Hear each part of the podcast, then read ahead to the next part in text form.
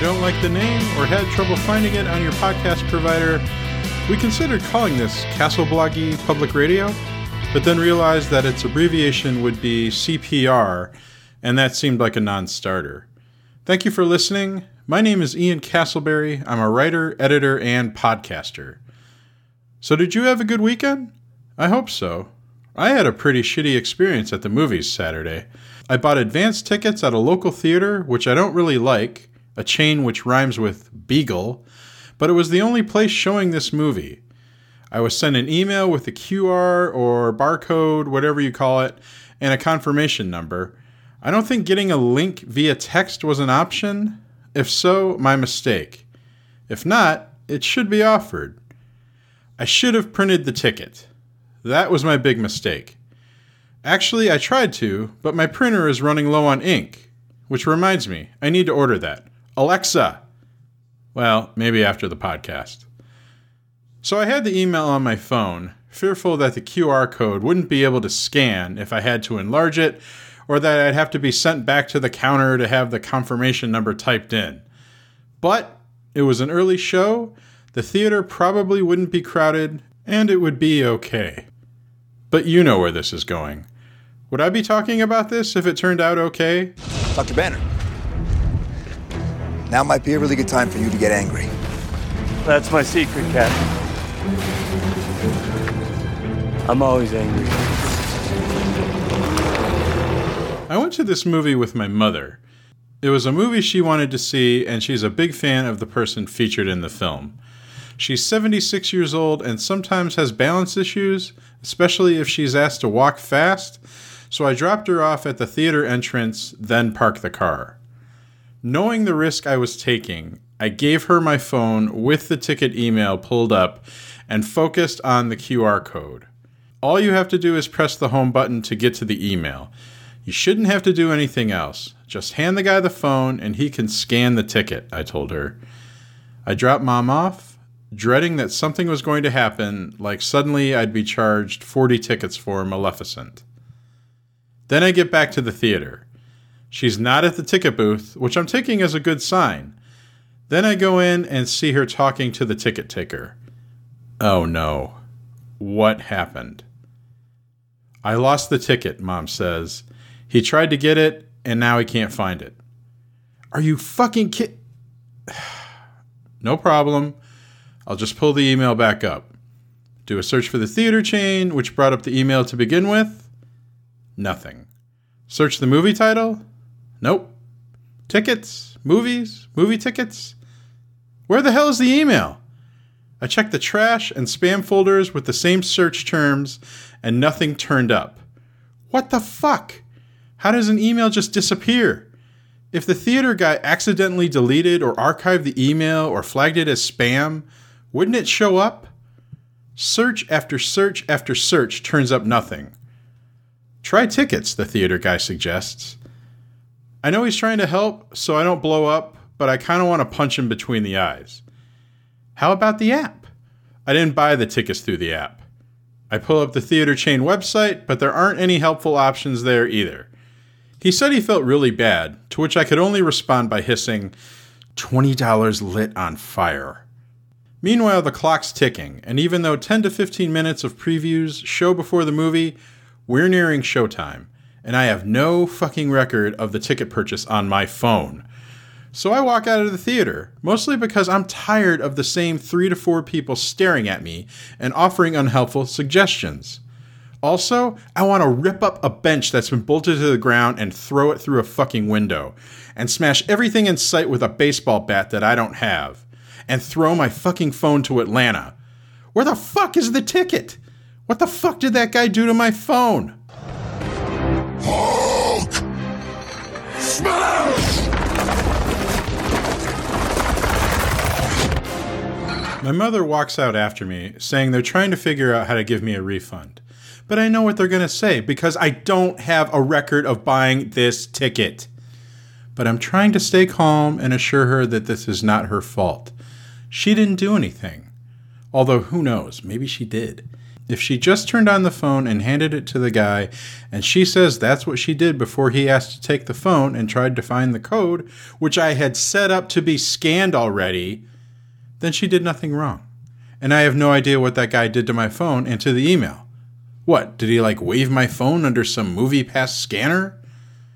So I take a deep breath and feel like the entire fucking human torch has left my body and floated into the air above me. Then I walk back into the theater to talk to a manager I know won't be able to help me. But hey, maybe this time it'll just work out. The customer is always right, squeaky wheel gets the grease, the same kind of bullshit I used to see when I was on the other side of this situation in retail. It didn't work out because I had no record of the purchase in my email. Oh, wait, I did find the purchase in the app, but I didn't have the card I used to buy the tickets, and that's the only way the manager could issue me a refund. I knew there was nothing he could do, which is why I stomped outside to pick up a car and throw it over a fucking building. But I'm trying to maintain some level of calm because I know I'm a big overgrown baby with poor emotional control and don't want to make a scene, even though I should probably be making a scene because that's the only way these sorts of things ever get resolved. So, how does this get resolved? I buy tickets to the next show. I spend more money because I want to see the goddamn movie, and I can blow off the two hour gap by walking over to the nearby bookstore and stress eating all of the cookies in their bakery case. The cookies aren't even that good! I mean, they're fine. Whatever. I shouldn't be eating cookies anyway. The manager says if I brought the card to the theater while he was still there, he could probably give me a refund. But I'm not driving back to my house and back to the theater for $20 because it's not worth it anymore. Although it is 20 bucks. Maybe it is worth it. I just shake my head and he says something about emailing customer service through the website and maybe they can help. Yeah, I'll get that $20 back when I'm 50 fucking years old. I hate everyone and everything at this moment and want to destroy every stand up cardboard display in the lobby and smash in every framed movie poster. God damn it. And I still can't find that email. So eventually, I got to watch a movie. When entering the theater for a second time, okay, technically the third time, the staffers who were all too familiar with me by then were contrite. Hey, glad you got that straightened out. Nothing got straightened out, but thanks. Hey, did you figure out what happened? asked the guy who lost my ticket. No, still can't find it. I'm really sorry. Thanks. I mean, it was nice enough, I guess. What else could I say? I'm getting sick of your fucking face and you cost me $20?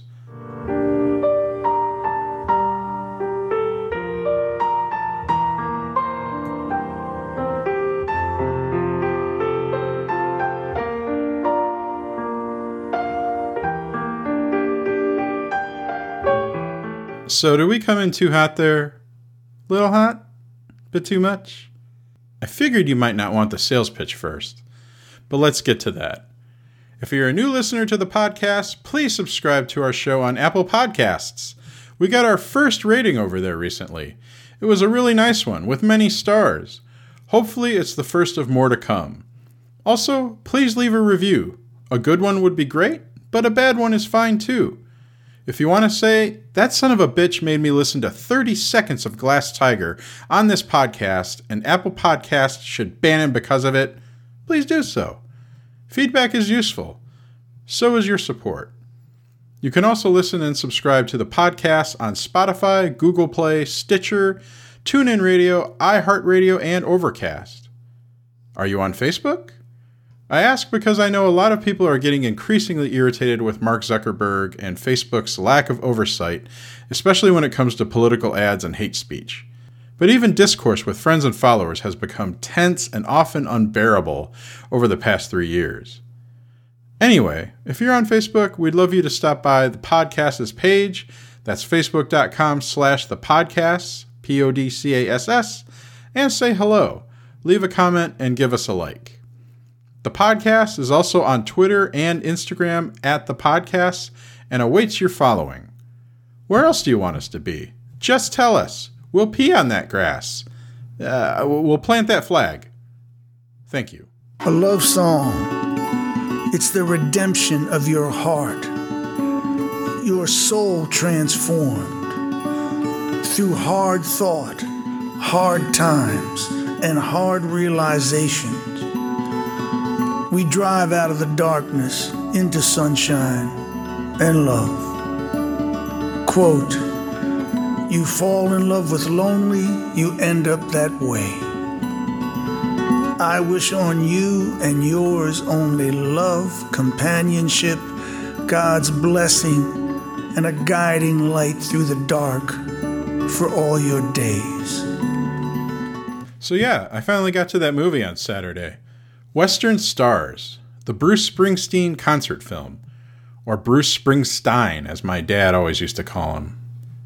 Although I think concert film is sort of a narrow label for this movie. Yes, this is largely a performance of Springsteen's new album, so in terms of filming a stage production, yes, this is a concert film. But it's a little bit of a documentary with some music video type short films and home video footage in between each song. Directed by longtime Springsteen videographer Thom Zimny and Springsteen himself, the film is a great way for Springsteen to introduce and perform his new album, song by song. You would love any of your favorite albums by your favorite musicians to get this treatment. An intimate setting that makes you, as a viewer, hopefully in a theater with fantastic sound, feel as if you're at a very exclusive concert. The show was played for a fortunate few in a gorgeously restored barn on Springsteen's New Jersey farm, with Springsteen narrating a short, thoughtful explanation of his writing process for each song. With those narrations is footage of Springsteen channeling his inner cowboy, driving an El Camino out west to the desert. In this case, Joshua Tree National Park in California is the desert. I'm guessing these scenes weren't filmed during the government shutdown, or they cleaned up whatever stragglers and trash might have accumulated while no one was working. He's a cowboy. On a steel horse he rides. Initially, Springsteen's voiceover sounds kind of slow and over enunciated. He's definitely trying to speak clearly, and he doesn't quite sound comfortable. At first, it doesn't feel like he's talking to you and telling you a story. It sounds like he's reading you something that he wrote, but almost in someone else's voice. However, as he gets more comfortable and the movie settles in, Springsteen sounds more natural. Maybe because what he's saying about love, loneliness, and pain is more heartfelt. That narration and insight into his songwriting process is a reminder of what has made Springsteen so resonant over the decades. He's a great storyteller. He's able to chronicle the human experience in song, even if he's embodying a character like an old Western film star or broken down stuntman in this case, rather than entirely relating a personal experience. But that experience, those observations and emotions are in there too. Springsteen is looking far back, digging deep to find the inspiration for these songs. He recalls the days when he fled to California trying to get a break out west after getting his heart broken back home. Springsteen's biography and image seemed so tied to New Jersey and working class culture that hitting the road for California feels like sort of a surprise. But this is also the guy who sang about getting out while we're young. And if you're familiar with his biography, there have been several trips and moves out west during his life. Some might raise an eyebrow at Cowboy Bruce, wondering if he's gone country, but he's embodying a character, giving life to the stories he's telling. Hasn't he often done that in his music?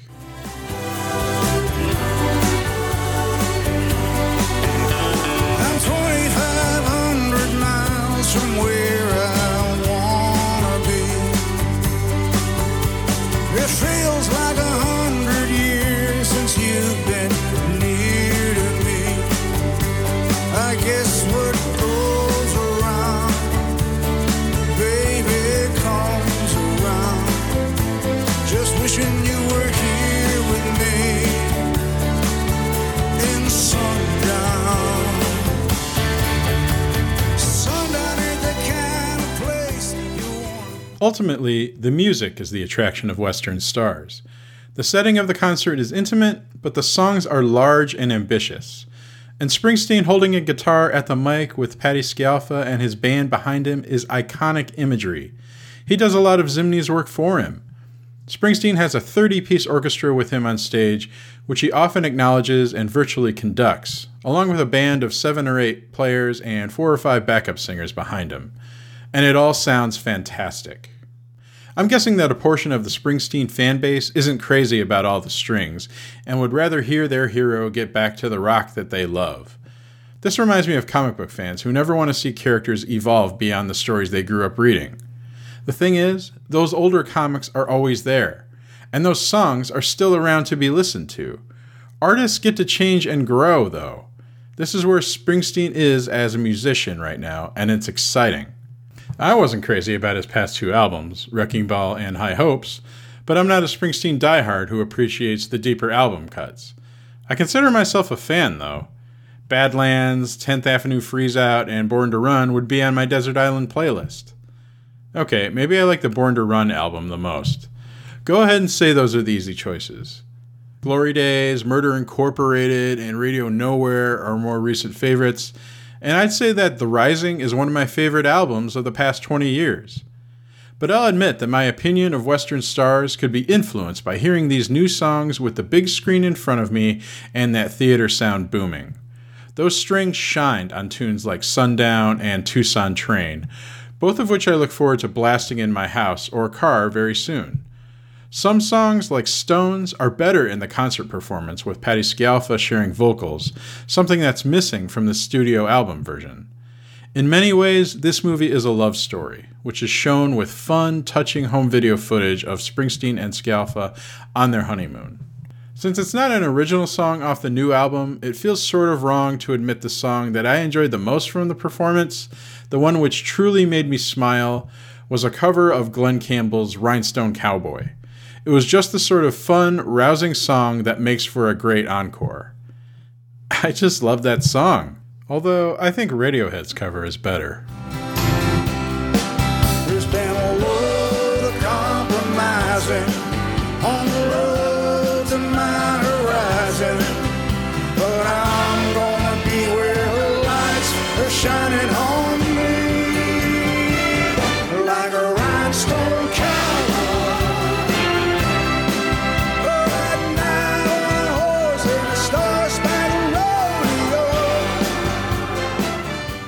really glad I saw Western Stars in the theater rather than at home. As someone who's never seen Springsteen live in concert and now likely never will, though I've certainly had my chances over the years, this will probably be the closest I get. As it stands, Springsteen opted to make this film to support the album rather than touring. And I'll take it. If you get a chance to see this on a big screen with really good sound, I recommend doing so. If you're a Springsteen fan, I don't know why you wouldn't anyway. Four out of five stars for Western Stars. I look forward to watching it again when it's released on home video. Until then, I'll listen to that album plenty of times in the car and at home. And if it's a choice between the studio album and the record with songs from the film, I think I'll opt for the movie version.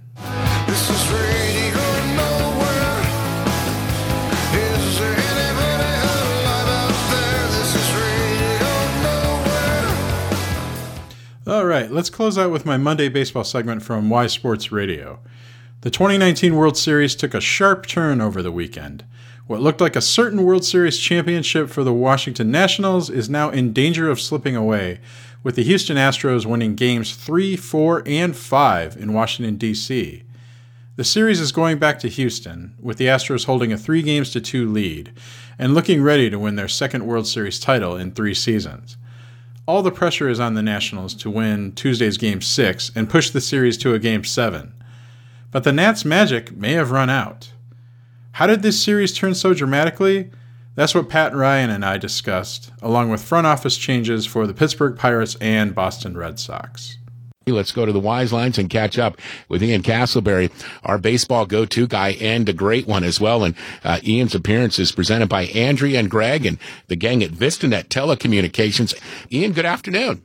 Hey, how are you, Pat? Can't complain. Gorgeous day, and uh, we're running through a ton of stuff. Uh, lots, lots of things happening. uh, Not only uh, you know in the football world, college and pro. Tiger with the whole uh, the win over in Japan, but lots of baseball to get to, including, of course, the World Series. And, you know, we figured Houston would have a shot at sending the World Series back to South Texas, but back to South Texas up three games to two. Not sure I saw that coming, uh, Ian. But how did Houston manage to turn a dire situation into being on the verge of another World Series championship? Yeah, Houston was just too good for this series not to uh, return uh, to Houston uh, for at least a, a game six. But the biggest change for the Astros is that th- their pitching came back. Uh, they only allowed three runs over games three, four, and five. Only 17 hits total over those three games, and just four hits each in games four and five. So uh, the Astros pitching really shut down uh, Nationals bats. Uh, you know that had been hot throughout the postseason. I think also uh, Alex Bregman's resurgence uh, was a key to the Astros uh, winning these games. He he went hitless in games three and five, but his game four, uh, three for five, grand slam, five RBIs, he was really struggling. And I think uh, from what I've seen, uh, Bregman was not happy that uh, Michael Brantley was in- intentionally walked to, to face him, which he took as kind of a slap in the face. Good strategy by the Nationals, but I, I think Bregman has had a, a big chip on his shoulder ever since to improve, and he certainly has. And overall, I just think Houston has greater depth. Yordan Alvarez, just 22 years old, uh, designated hitter, moves over to left field. They they started uh, Jose Urquidy last night, uh, and he pitched very well. Meanwhile, the Nats lose uh, Max Scherzer uh, in Game Five, which was really their best chance to win, and replaced him with Joe Ross, who Joe Ross could be a, a key part of the Nationals' future rotation, but he's not going to be a top of the rotation starter. And we certainly saw that last night, uh, giving up five hits, uh, four runs in just five innings. Yeah, let, let's just keep on that theme there, Ian. Yeah, the Astros catching a break when Scherzer was scratched uh, with neck spasms, by the way. And from what they tell me, it was incredibly painful. And if it was too painful for Scherzer, it was painful, man, because that guy's uber competitive. So, Ian, you know, so who knows what out, last night's outcome would have been if Scherzer was on the mound. But more importantly, I think for, for baseball fans, what is Scherzer's status for game six and seven in Houston? It's uncertain right now. I think it has to be a little bit scary if you're a Nats fan. I I mean, you would expect him to start game seven, but uh, he took a cortisone shot uh, from team trainers, and they're waiting, I think, about 24 hours to see how he responds to that. So he could be available in relief for game six, would be expected to start game seven if he recovers. But uh, again, uh, those uh, neck and trapezius muscle spasms, Scherzer said that his uh, neck pretty much uh, and shoulders pretty much locked up on the right side uh, on Sunday morning, which is why he couldn't pitch. So it's not a given that uh, Scherzer uh, will pitch a game seven uh, if necessary, or even re- appear in relief uh, of Steven Strasburg in game six. Oh boy. Uh, yeah, Nats fans, hang in there. Uh, is Ian Castleberry joining the Wise Guys presented by Vistanet Telecommunications. All right. Great matchup tomorrow on the mound. It's Strasburg versus Verlander. Ian, do the Astros wrap it up tomorrow night? I I think this is going to go to a game seven. Uh, the Nationals uh, throughout the season they have played better when their season is on the line, and maybe it's better for them to get away from. I think there was a lot of pressure on them. You know, Washington D.C. was so excited about hosting the World Series for games three, four, and five. I, I think there was a, a pretty heavy expectation, which you could understand that the Nats would win the World Series, would close it out during those three games at home. So maybe getting away from that and again facing a pressure situation, which they've done really since uh, late May. I think it could be a good situation for them. Uh, Steven Strasburg, he's allowed two runs combined in his past two starts, pitching very well. And then meanwhile, Justin Verlander, as great as he is, he has not pitched well in the World Series. Uh, you know, his career 0 for 5, a 5.73 ERA in the World Series. So I, I like the Nats' chances in Game Six, but to win a Game Seven and to win a World Series, I think is an awfully formidable task. Uh, can they win two more games at Houston? And then you also take into consideration that no team has ever won four road games in a World Series. So the Nats are really up against it here. Boy, are they uh, for sure, man. Uh, boy, that that took a quick turn for sure. Jeez, man. Every Sure game games one through five, the visiting team wins. trying to remember the last time that's happened uh, in the World Series. Um, Ian, uh, let's get into some big front office moves. We don't really talk about front office moves that often because, well, they're not usually um, as well, let's put it this way. They don't occur as often as, as player moves, but the Pirates are shaking things up upstairs. So, Ian, take us through Pittsburgh's purging. Yeah, the Pittsburgh Pirates uh, announced they were firing uh, general manager Neil Huntington, which is the timing of it is a little bit curious because I, I think not to say that Huntington should have been kept, but why wasn't he fired at the same time uh, manager Clint Hurdle was fired? But uh, the owner Bob Nutting apparently uh, kind of just took a, a longer evaluation of his front office.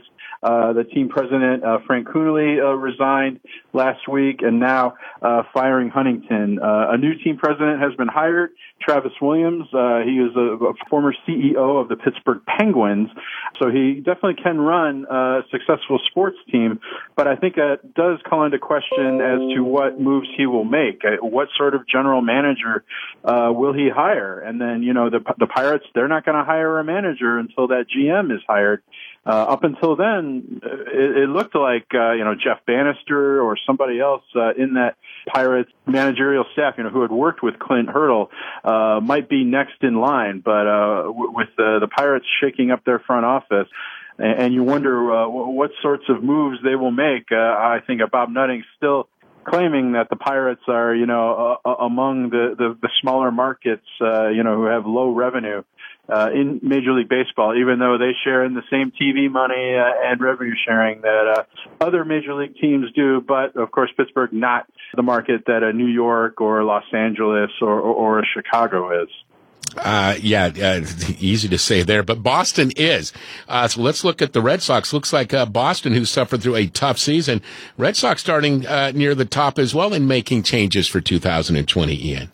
Yeah, finally, uh, the Red Sox have hired Dave Dombrowski's replacement, hiring former Tampa Bay Rays Senior VP of Baseball Operations Chaim Bloom as their new uh, general manager. And you look at uh, how competitive the Tampa Bay Rays have been, despite not having uh, a big payroll. You know, they were in uh, the ALDS uh, against the Houston Astros, uh, took them to five games.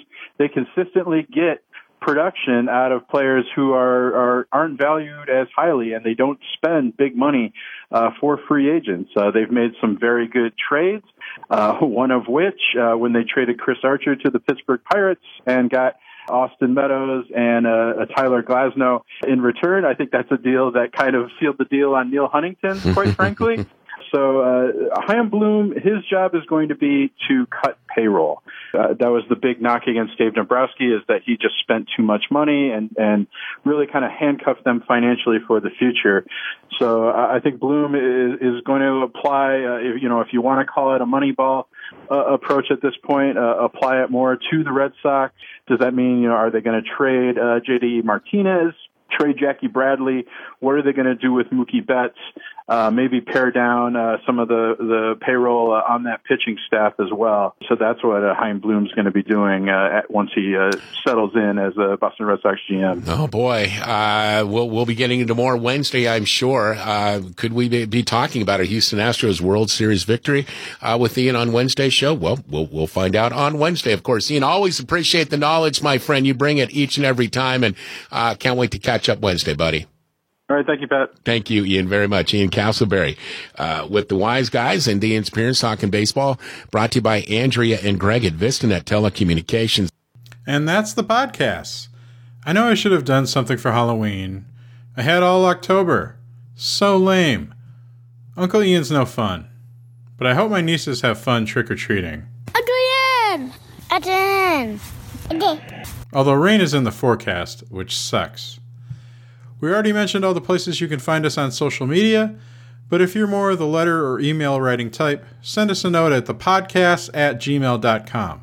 Bring that inbox to life. The only way to stave off mankind's extinction is with a weapon more powerful than any atomic device. That weapon is fear. I know I've said that we'd talk about HBO's Watchmen for the past two episodes, but we are running long here. Blame that ticket losing dumbass at the movie theater for taking up the time I would have devoted to Watchmen, which I really want to discuss because I think it's worth talking about. So next time out, Watchmen talk. Otherwise, I expect Sister Night and Looking Glass to come after me. Until we meet again, may you receive cards and letters from people you don't even know. Like rhinestone cat.